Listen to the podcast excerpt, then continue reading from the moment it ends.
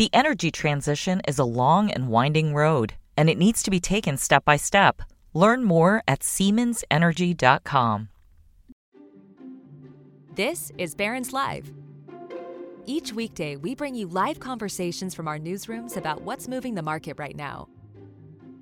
On this podcast, we take you inside those conversations the stories, the ideas, and the stocks to watch so you can invest smarter. Now, let's dial in. Hello, everyone, and welcome to Barron's Live, our daily webcast and podcast. I'm Lauren Rublin, Senior Managing Editor of Barron's. Thanks for joining us this Monday for a look at what's driving the markets and various stocks. My guests today are Barron's Deputy Editor Ben Levisohn and Christopher Rossbach, founder and managing partner of J. Stern, a London and Zurich based investment partnership. If you read Barron's this weekend, you know that we think this market is heading higher. The bull is back and could stick around as more stocks join the rally. We're going to talk today about what's behind this rally, Chris and Ben. So, first, welcome to Barron's Live and thank you for joining me today. Thanks, Lauren. Thank you. Chris, you take the long view at J. Stern, as any good investor should, but let's talk for a moment about the near term outlook. You know where we stand. What do you make of this market and what do you see ahead? I think that we're. I agree with the um, our, with the argument that you've been making. I think we are looking at a market where we've really taken a lot of the hits. We have taken the hit on uh, the inflation from last year that's come out of the bottlenecks uh, that were caused by the pandemics. Uh, we've taken the hit on the interest rate rises. The Fed, after all, has uh, raised rates in six months, a faster pace than they've ever done. And we've taken the hit on valuations. We had one of the biggest factor based moves in markets last year and multiple compression, multiple compression on high quality companies. So I think we've taken a hit on all of those things. And we're now at a point where some stocks have performed very strongly, but a lot of them haven't. Their businesses are doing well and their valuations are cheap. So I think we are looking at a very constructive outlook what's going to make investors start paying attention to, uh, let's say, the 492 stocks that haven't led the rally? Well, I think it's going to be the fundamentals, uh, like always. And it's the resilient businesses that we've been seeing, regardless of exactly what the comparisons look like and whether uh, there's going to be a bit of a slowdown or not. I think you're seeing a lot of underlying demand. You have a robust underlying economic outlook. And so as we move into the second half of this year and to the first half of next year, I think we're going to find that that resilience continues and we're then going to see the results coming through. And I think whether that's some of the consumer companies that um, have been held back because people have been waiting for the next shoe to drop on consumer spending, or whether it's in particular some of the industrial companies we like a lot that are going to be supported by the enormous investment that is going to be put in to support uh, and renew the infrastructure and to achieve some of the goals that we've set ourselves. I think there's a lot of underlying business that's going to come through. And when those fundamentals come through, um, I think that's going to be one of the key drivers. And I think the second key driver, that's the micro, which mm-hmm. we deal with. I think the second is the macro, which is when it becomes clear that inflation is really rolling over and when it becomes clear that the Fed has you know finally hit the peak of the interest rate cycle, I think that's the other catalyst that people are going to have to say, well, now let's look at the stocks. And if we look at you know the S&P, we're going to find, as you say, there's a lot of them that are very attractive and haven't done very well. So that leads into my next question, which is about the Fed. This is a huge week for the economy and the Fed. We'll get the latest inflation reading, the CPI report for May tomorrow.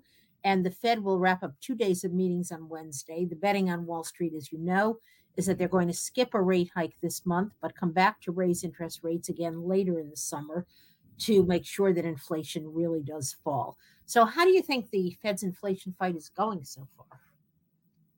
I think that it looks like the Fed has done a very solid job. I think they've been data driven in terms of how they've gone about it and I think which is uh, after all the approach that they've um, uh, always taken, and I think that uh, the the outcome that we're seeing is that um, they have been able to manage uh, this transition. I think in a sensible way. I think there's a question, frankly, as to whether they should have acted as quickly as they did last year.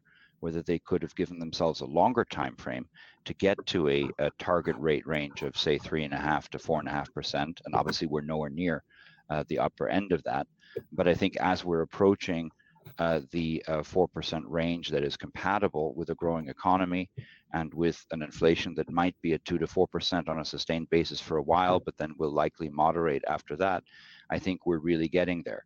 So, from my perspective, again, looking at the micro, whether they pause this week or whether we get the 25 bips rate rise or whether they do it uh, in July, I think it doesn't matter nearly so much as the fact that we're getting to the peak of this cycle. And likewise, this question of what they're going to do in the second half of this year, uh, I think is is similar going to be dependent on what uh, happens to these numbers. So, can is it fair to say that eh, they're going to bring down inflation without causing a recession? In other words, that mythical soft landing. Uh, absolutely. I think I think that is what it is looking like. After all, the, the, the point about Goldilocks is that it's neither too hot uh, nor too cold, and I think the Fed has a lot of tools at its disposal. If you remember, as, le- as in the middle of the pandemic, we were sitting there and saying, well, they've got nothing. They've done quantitative easing, rates are at zero, and so what's the next tool that they've got? And we now are now in a position where they have effectively the whole set of uh, the whole toolbox available to them uh, in order to influence things. If things go, uh, if inflation ends up being too hot, uh, they can put out statements, they can change expectations, and if it's too low, they can uh, think about what they do in terms of uh, the measures that they have for stimulus. So I think they have the whole toolbox in order to address the issues, and for that reason, I think the question about whether they're now getting to the top of uh, the rate rise cycle, I think uh, means that uh, they've achieved their goal and they can now look to see what the data does and will able to influence uh, and have the tools to engineer the soft landing that we're looking for, which after all is just a slowdown after the very strong growth rates that we've had. It would be quite quite amazing. The Fed doubted inflation, everyone else doubted the Fed. So it would be quite a turn of events if they can engineer that soft landing. But Ben, I know you have some views on the Fed's future moves, including this week. Are you going to side with traders this time around and bet on a skip? Um, yeah, I mean, I, I, I do think uh, we get a skip this week. The market is usually uh, pretty good at uh, figuring these things out. Um, what I always do find interesting is that even when the market ends up doing what uh, people expect, the reaction to that is often um, not what would be expected. And um, I, am wondering if we do get some sort of a, a, short-term sell-off if we get uh, if we get that pause, um, whether it's just because the uh, news is priced in, so you get to sell the news reaction that uh, is you know such a cliche on uh, Wall Street, or if the Fed is able to do uh, what some people have referred to as a hawkish pause, saying, "Hey, we're just taking a one-month uh, break here, and you know, next month we may have to start hiking again." Um, so I'll be curious to see uh, how the market reacts when uh, the, the, Fed does uh, d- does what I think it will do, which is uh, pause its interest rate hikes. So everybody will be listening, in other words, to Powell's press conference that follows the FOMC meeting. That's on Wednesday afternoon. That's right. And you'll be listening for that hawkish pause language. Yeah, we'll be listening for something. I mean, he'll he'll have something to say, and I think it's just a lot of it is uh, dependent on you know market positioning as well. Is did, did we rally a bit too much into uh, in, into this uh, meeting? Mm-hmm. All right, so let's look at the economy for a bit. We've established that we don't see a recession imminently. What do you see ahead, Chris? Why do you think the economy has been so resilient? Well, I think again, I think we've come out of the bottlenecks that we've uh, that the pandemic has caused with uh, a lot of um, savings uh, that we've seen in the U.S., but we've also seen it in the in Europe uh, and in China, and so there's a lot of underlying demand, and I think we're seeing a lot of need for investment. Uh, it's in the different uh, stimulus and infrastructure investment acts that we've seen in the states, but we're also seeing it uh, more globally. Uh, so if I think from that perspective, there's uh, simply a lot of demand and a lot of money being put to work uh, that uh, is going to drive the economy. And uh, that's the underlying thing that will then um, mean that companies do better as well. It means that it's explanation for why um, it's, ex- it's the explanation for why uh, they've been doing as well as they have. It's explanation for why uh, employment is uh, as resilient as it is. And as the scissors closes, that means that prices go up we have inflation, but at the same time, wages are going up, which they are. It also means that the consumer has more um, nominal disposable income, and it means that uh, that kind of consumer spending is supported as well. It's a good point. So, before we move on to this week's earnings, which Ben will discuss, I want to ask you about the investment case for Europe. You are calling us today from London. You do a lot of business on the continent. What's your assessment of the European economy and financial markets? Well, I think that there also, um, it's Europe is a very large consumer market. Um, uh, it's a, a, very large economy. The European Union is the single largest economic bloc. It also has some great globally leading companies uh, that do business. Some of the ones are, are the ones that uh, that we invest in. So I think it has a lot of resilience. It's been really battered by what happened last year in terms of energy prices, uh, because unlike the U.S., which is energy self-sufficient, Europe relies on imported energy, mm-hmm. and there was a, I think, calculated risk that was taken in terms of having some of that energy supply come from Russia in the form of uh, gas through pipelines. And Germany was more exposed to that than some other countries, but it's really uh, across much of the European economy. Uh, with what happened uh, with uh, the Russian invasion of Ukraine is that clearly it uh, completely disrupted those markets. It caused gas prices to spike, and you had a very severe impact that was offset, however, by equally decisive action by the governments and by the central banks. And so, with the easing and the support that's taken place, I think Europe has come through it really quite well. Uh, as we've now seen, the gamble has uh, not worked. Uh, gas prices are now below where they were uh, at the uh, beginning of the invasion, and gas storage for the end of this year is looking to be full uh, in the next couple of weeks or months. And so, the situation is now completely different. It's taken a year uh, really to get off the Russian gas and to replace it. It's cost a lot of money, uh, but that's what governments do. It's how we got through the pandemic, and it's how European governments have now gotten us through in Europe through this crisis. And I think uh, now it's uh, again it's reasonably well positioned uh, with uh, solid employment, with a global economy that is overall supportive, and with companies that are well positioned to take advantage of the opportunities. And, Chris, do you have any thoughts on um, on Japan? Because I know that's one that uh, it seems like uh, people are finally get starting to get excited about uh, after it's, been what forty years uh, since last time they were excited about it. Well, I think the Japanese economy we've seen has had now some sustained uh, growth numbers, albeit very low ones. But I really think that, especially as fundamental investors, we're really just trying to invest in, in great companies that can help to drive um, uh, of course, in some way, global prosperity, but also generate value. Uh, I think we really have to look at it from a, a company and company perspective, and um, uh, as well as uh, the overall economic perspective. The fact that uh, Japan is now at a point where they are uh, growing on a slow but sustained basis, where it looks like the deflation that we've all been worried about for so long is now behind us, I think is is very positive, and there are great companies there uh, that can also drive things. So I think that uh, it is in a much better position. I think the nature of the economy is different because the demographics are so different. Their markets are different, although they have all of, uh, obviously, Asia that uh, is uh, the close market uh, that they can address. Um, and they have companies that are managed in many ways differently um, with a different alignment um, between shareholders and um, managements and other stakeholders.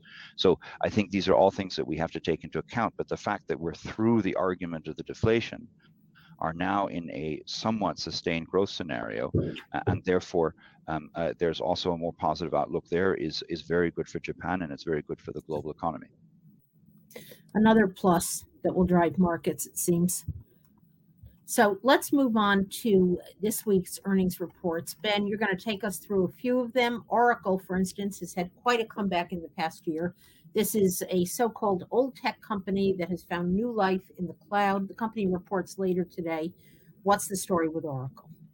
Well, for Oracle, it's really all about uh, the cloud and a little bit of AI as well. Um, the stock's up 6% today, more than 6%, because uh, it got upgraded over at Wolfe Research. Um, and uh, the analyst uh, basically came out and said that they're going to, the earnings and sales are picking up, and it's all because of the Oracle cloud. It's, uh, it's becoming this thing that is really just driving everything for the company. Um, my biggest worry on all this, all this excitement around Oracle, uh, just heading into this number, is that uh, you know everyone is very confident that Oracle is going to be able to to beat their numbers, both the uh, the sales and and the earnings. Um, but the stock uh, seems kind of priced for it. Um, you know, with this 6.5 uh, percent uh, gain today, it's actually now up 37.6 percent over the last three months. So basically, that's amazing yeah, it's 38% since uh, the last time uh, it reported earnings. And that always has to make me a, a little bit worried if I'm trying to trade this. Um, it's the, the, the, kind of move that uh, you want to wait for a pullback on. I think, you know, Barron's has been fairly bullish on, on Oracle in the past. And, you know, hopefully people have been long this stock before the, uh, the, uh, the, this recent rally. Um, but we're going to get good numbers, but I think they have to be um, NVIDIA like, um, the way that we saw that uh, NVIDIA came out uh, when they reported. And not only did they uh, report great numbers, but they raised their guidance, their revenue guidance for the next quarter by, I think, 50% or so. Um, I think it would take that kind of no, uh, number to uh, for Oracle to really rally into uh, after this print that's coming after the close today. Maybe a sell the news situation, in other words. very much so. If they don't, okay. So Lennar, a home builder, also reports tomorrow. This stock too has had a very good year, even though the housing market hasn't. So what's driving the strength in Lennar's stock? I think with uh, Lennar and, and, other home builders is that uh, because rates have risen so quickly, um, people are reluctant to move. If you have a, uh, uh, a you know a mortgage rate of three percent, uh, three and a half percent below uh, three percent, you're not you're going to look at the mortgage rates now, which uh, I think are over six still. And are you really going to want to move um, if you don't have to? And so there's not a lot of uh, new home sales. Um, and uh, or, or, sorry, not a lot of existing home sales uh, or homes for sale, and that actually I think helps uh, a lot um, for a company like uh, Lennar. And they also seem to have gotten to the point where uh, the incentives aren't; they, they, don't to have as many incentives to get people to buy new home sales, um, and so that's uh, that's helping as well. There there are issues there um, just around the fact that the, the housing market. It, I mean, we still have this. Um, houses are still expensive, rates are higher, and so that's uh, that's a problem. But um, it is, uh, you know, the, the, the, market seems to have accepted that, um, and it seems to have accepted that earnings are going to be a lot lower this quarter. Um, they're expected to report a profit of two dollars and thirty-one cents, and that's uh, less than half of the four dollars and sixty-nine cents uh, it reported the uh, the last uh, last year at this time. Um, but the market seems to have accepted that this is kind of where the trough is, and that things might be heading back up.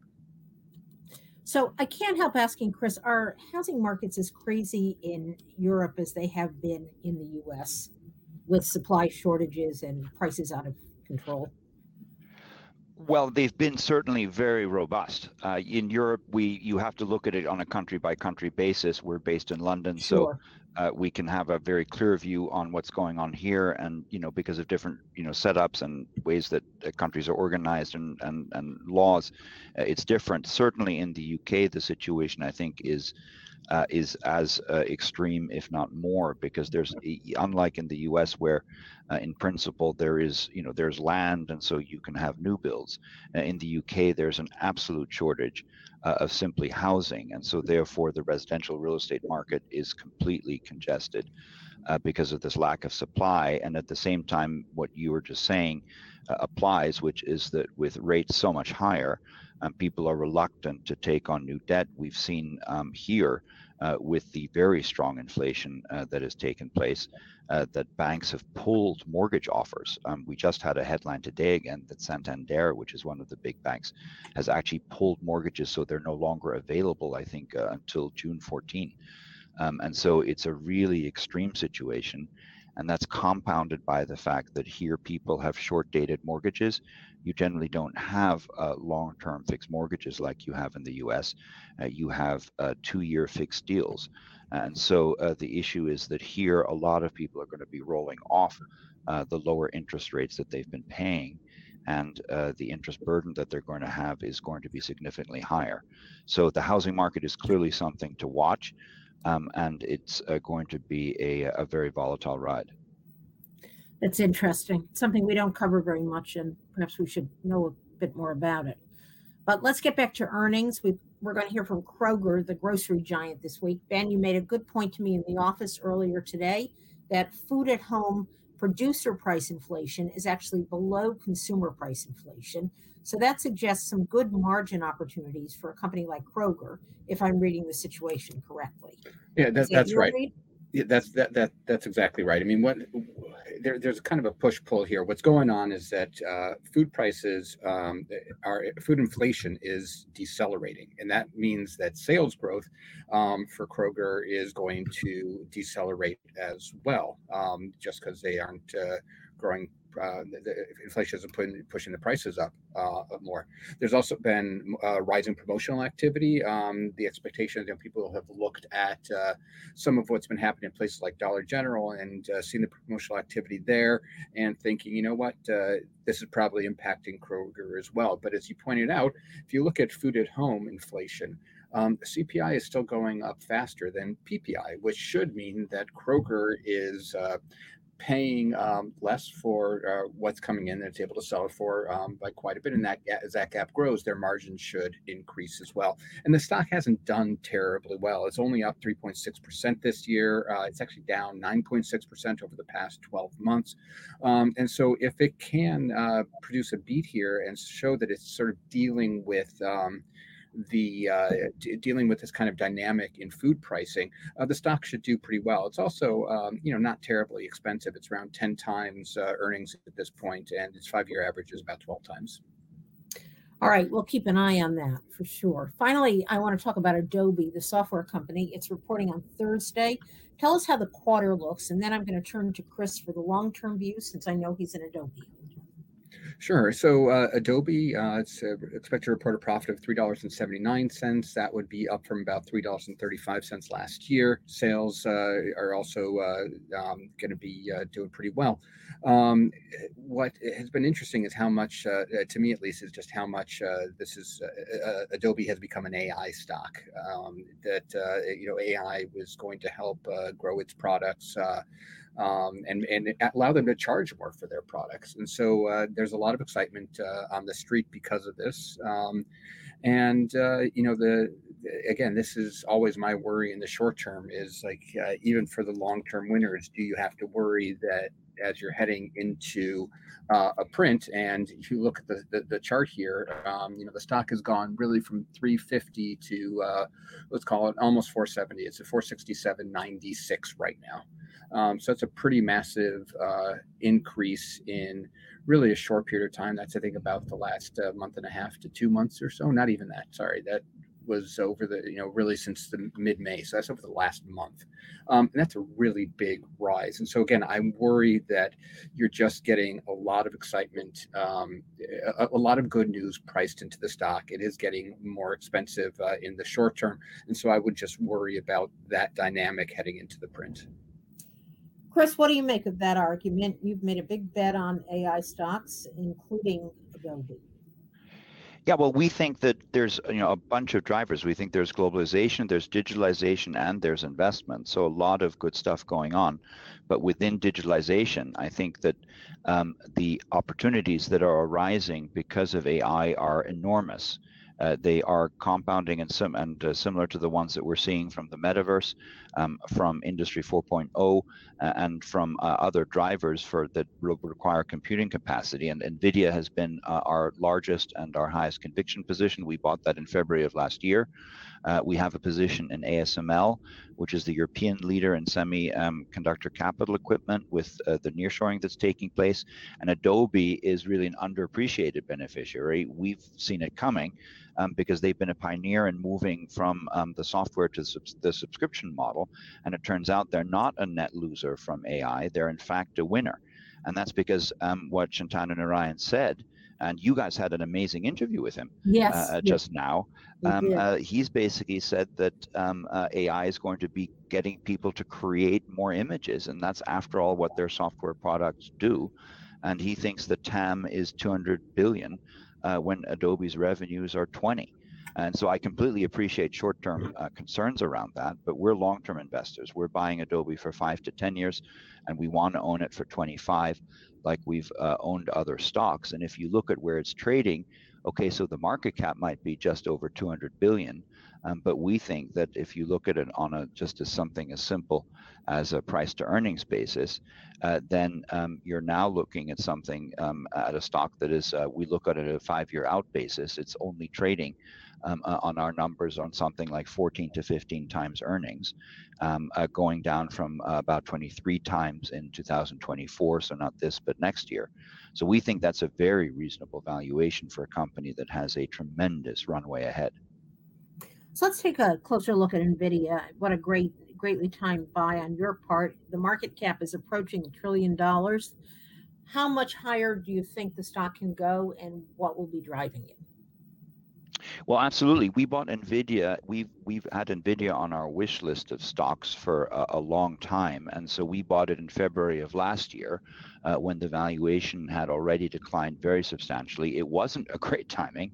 Uh, it declined another forty percent or so. I, I take um, it back. Only looking over the long haul does it seem. Well, yes, but we bought some more in November. That was better. Uh, and it's that was quite good. Almost, yeah, that's that's tripled since then. So we'll yeah. take it. We've actually done a CAGR of about 35%. Uh, so it really goes to show that um, you you have to stick with the fundamentals and keep your conviction. Uh, the case on Nvidia, uh, it's it's hard to say what can be added, but um, uh, is that uh, the market is uh, very significant. The GPUs and DPUs, these processing units they produce, are state of the art. Uh, it has a massive backlog for its products.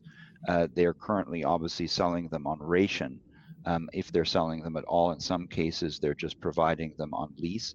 And so that is one of the key um, uh, things that is uh, impacting uh, the business and is causing uh, this excitement. Um, and it's one of the reasons why the surprise was so large.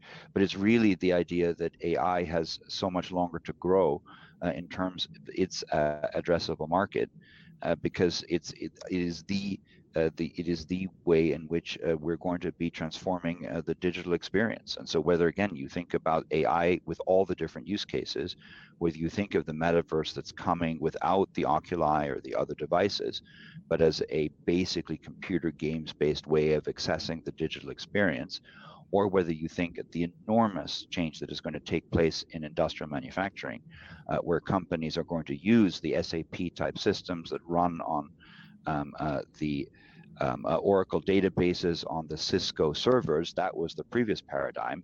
Uh, they're now running on cloud computing, um, which is, you know, of course, uh, uh, after all, Amazon and Alphabet and, uh, and Microsoft as well, um, uh, but with unlimited computing capacity. And they're now going to put AI solutions on it um, that mean that they're going to be that much more efficient and um, will be able to generate um, uh, that much more benefit. So I think there's it's really the addressable market that you've got.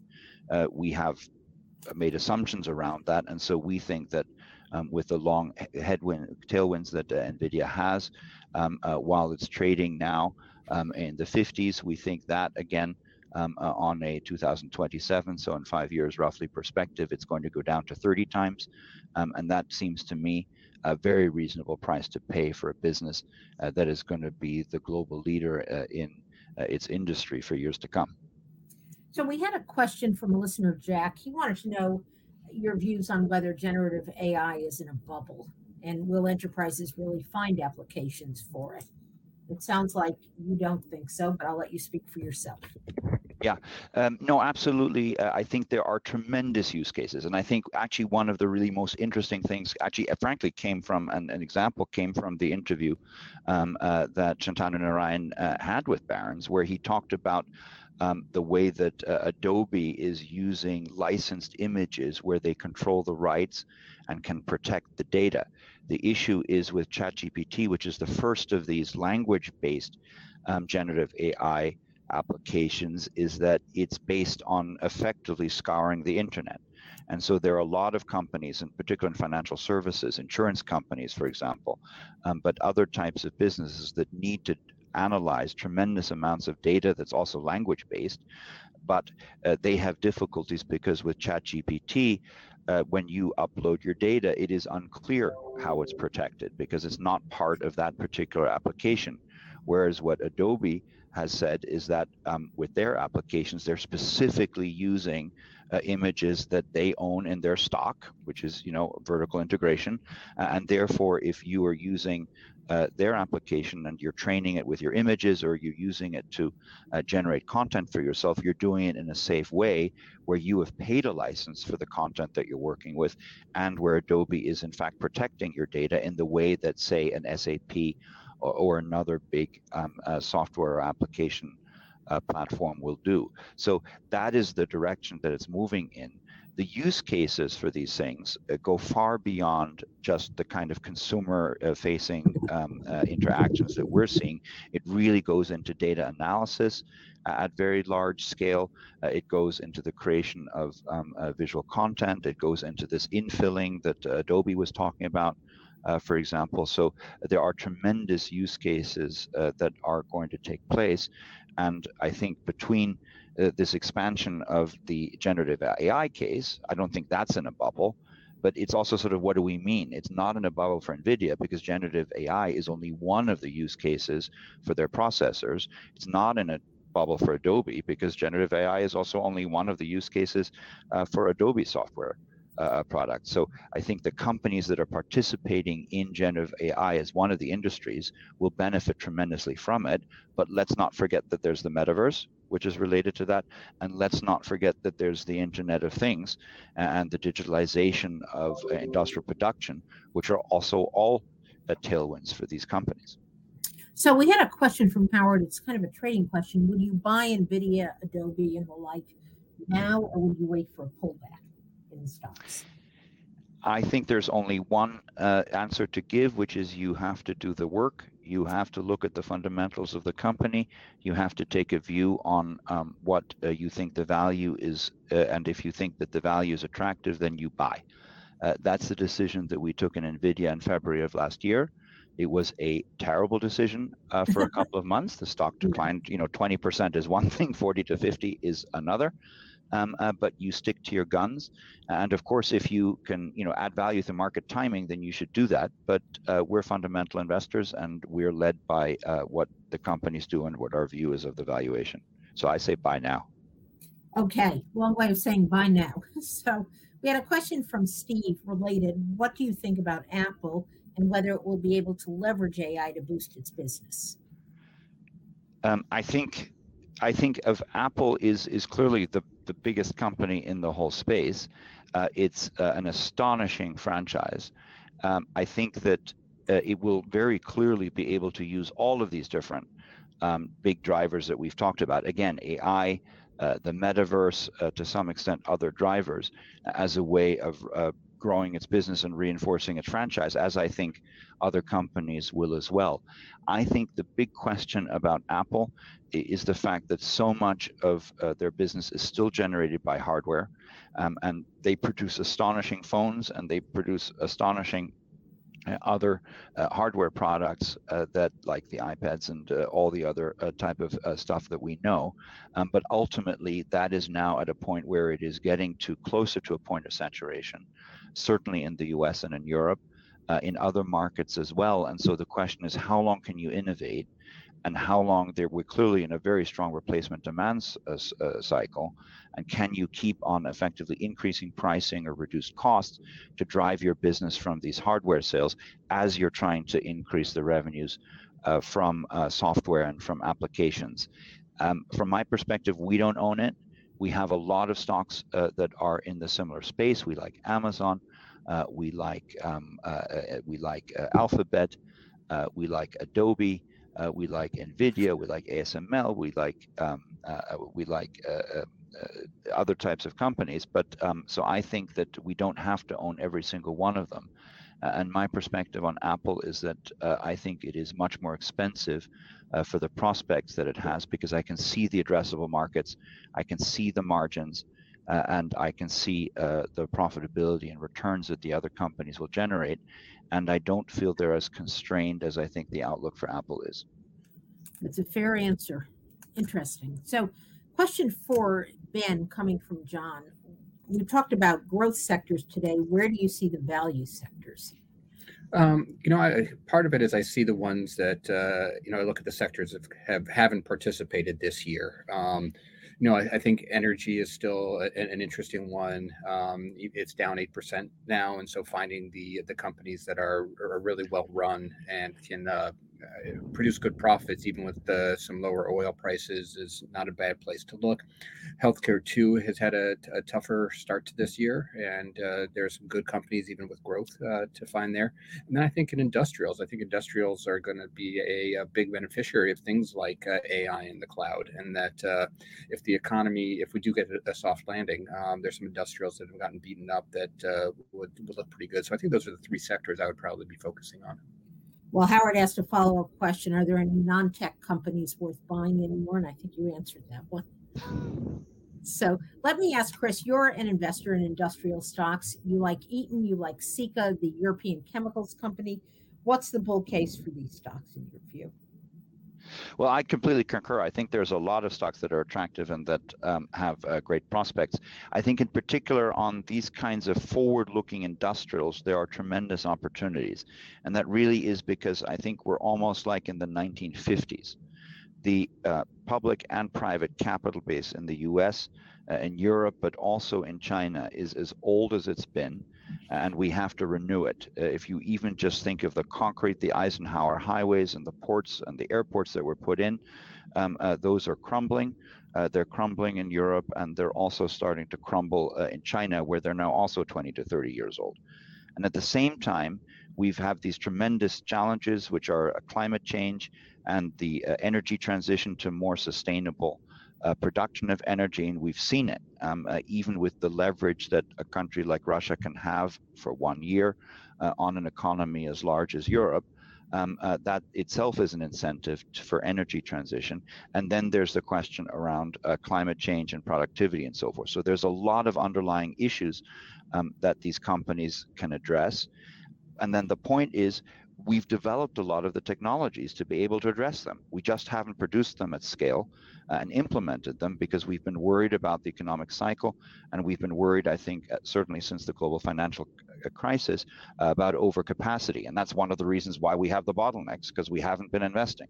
And so this is now coming together into what I think is a super cycle for industrials.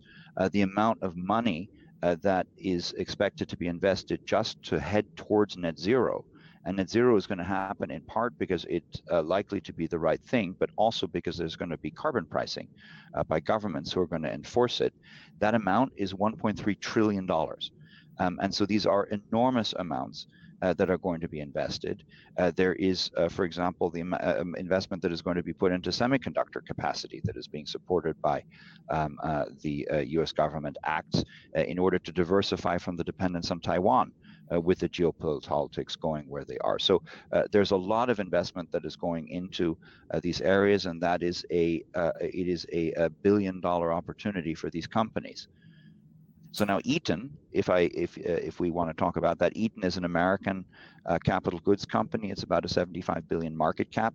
We've got it on 19 times this this 2024, going down to 14 times, so proper cheap and 70% of it comes from um, electrical segments, uh, which are entirely focused on those areas. It's about the grid and making it renewable. It's about data. It's about um, uh, power management for data centers and warehouses, and semiconductor uh, manufacturing.